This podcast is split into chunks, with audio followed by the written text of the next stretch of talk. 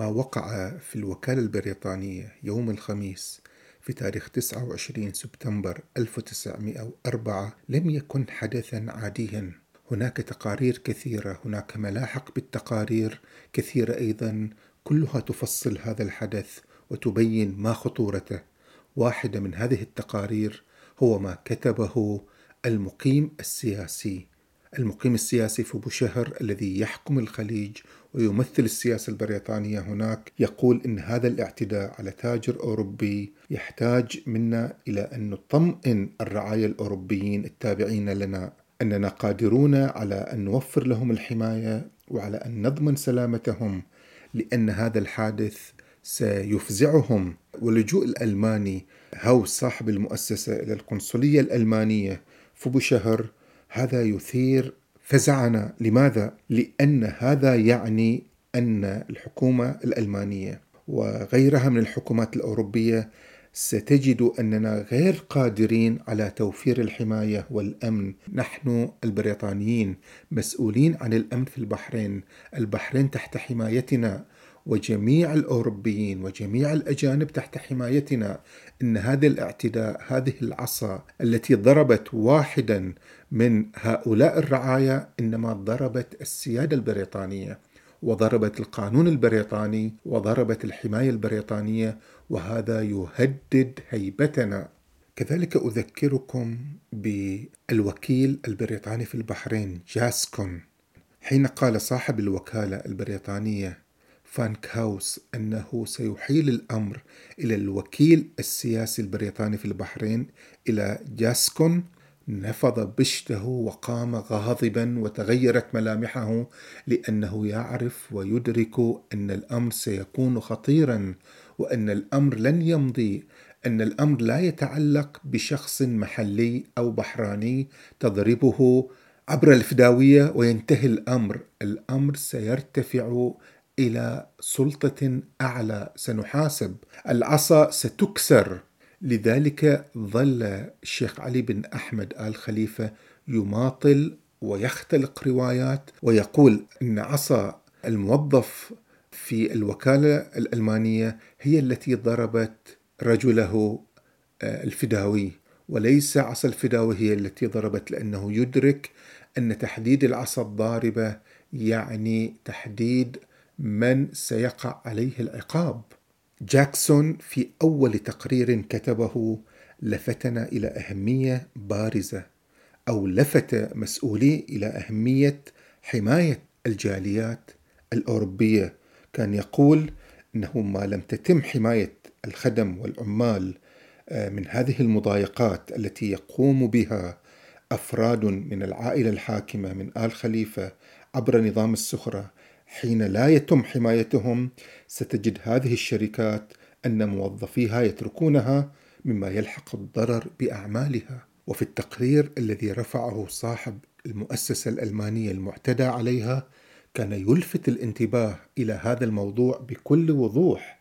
كان يقول لقد شكوت لكم كثيرا طغيان أتباع الشيخ علي بن أحمد وحاشيته وحين حاول البريطانيون أن يهدئوا الوضع ويذكر الوكالة البريطانية وصاحبها بأن نظام السخرة هو أحد الأنظمة المعمول بها وأنه يعد من الحقوق التي يتمتع بها أفراد العائلة الحاكمة جميعهم في البحرين وأن ذلك أمر طبيعي. ثارت ثائرة هاوس صاحب الوكالة البريطانية وحين وجدوا أنه متمسك بحقه وأنه يريد فرض غرامة وعقاب وأنه قد لجأ إلى قنصليته الألمانية بدأوا يأخذون الموضوع بجدية أكبر. بدأوا يفكرون فعلا في توقيف هذا النظام نظام السخرة الذي كانوا يقولون أنه نظام طبيعي وأن علينا أن نتكيف معه وأن ما حدث موضوع ليس بالكبير ولكن اصرار هذا الرجل على أن يأخذ حقه جعل البريطانيين يلتفتون إلى أن الأمر خطير فأصبح الأمر يتصاعد شيئا فشيئا. إن هذا الرجل الألماني أخذ يرد على كل التقارير وكل المراسلات ويصر على حقه بل إنه كان يشتكي من نظام السخرة ككل كان يقول أنه يجب أن أذكركم وأن, وأن ألفت انتباهكم أن خدام الشيوخ أي الفداوية يتصفون بالتعجرف. هذا ما تؤكده حقيقة القصص والتهديدات التي يطلقها أهالي الشيخ أهالي الشيخ علي بن أحمد ضد الأوروبيين عموما في الأيام التي تلت تلك الحادثة. يعني هو يذكرهم أن هناك تهديدات أطلقها أهالي الشيخ علي بن أحمد وأخذوا يهددون الأوروبيين.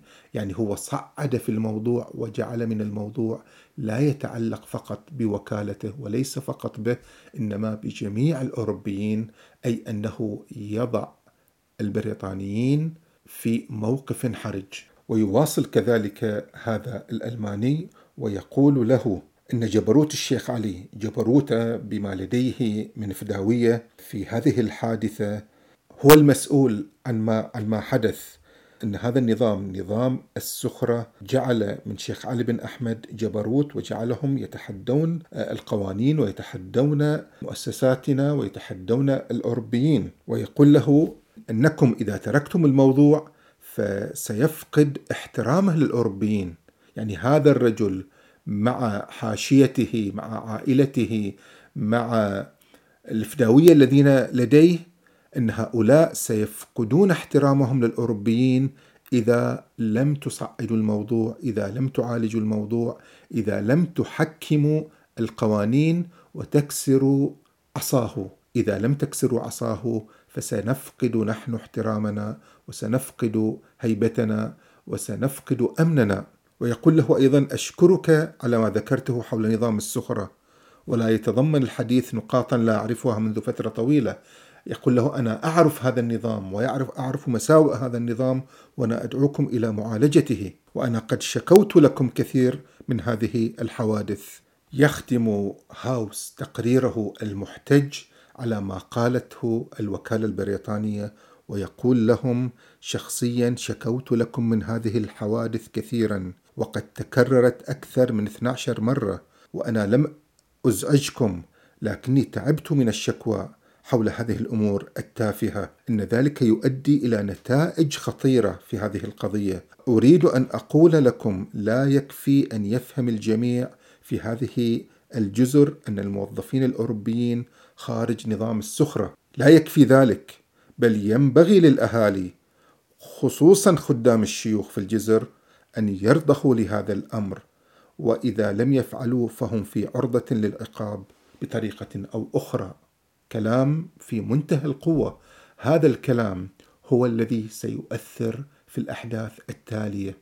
الموقف الذي وقفه هاوس هو الذي سيغير التاريخ هو الذي سيجعل البحرين تدخل فاتحة عصر جديد كما قال ناصر الخيري. إذا ما الذي سينتظر الشيخ علي بن أحمد من عقاب وما الذي ينتظره فداويته من عقاب؟ هذا ما سنعرفه في الحلقة القادمة.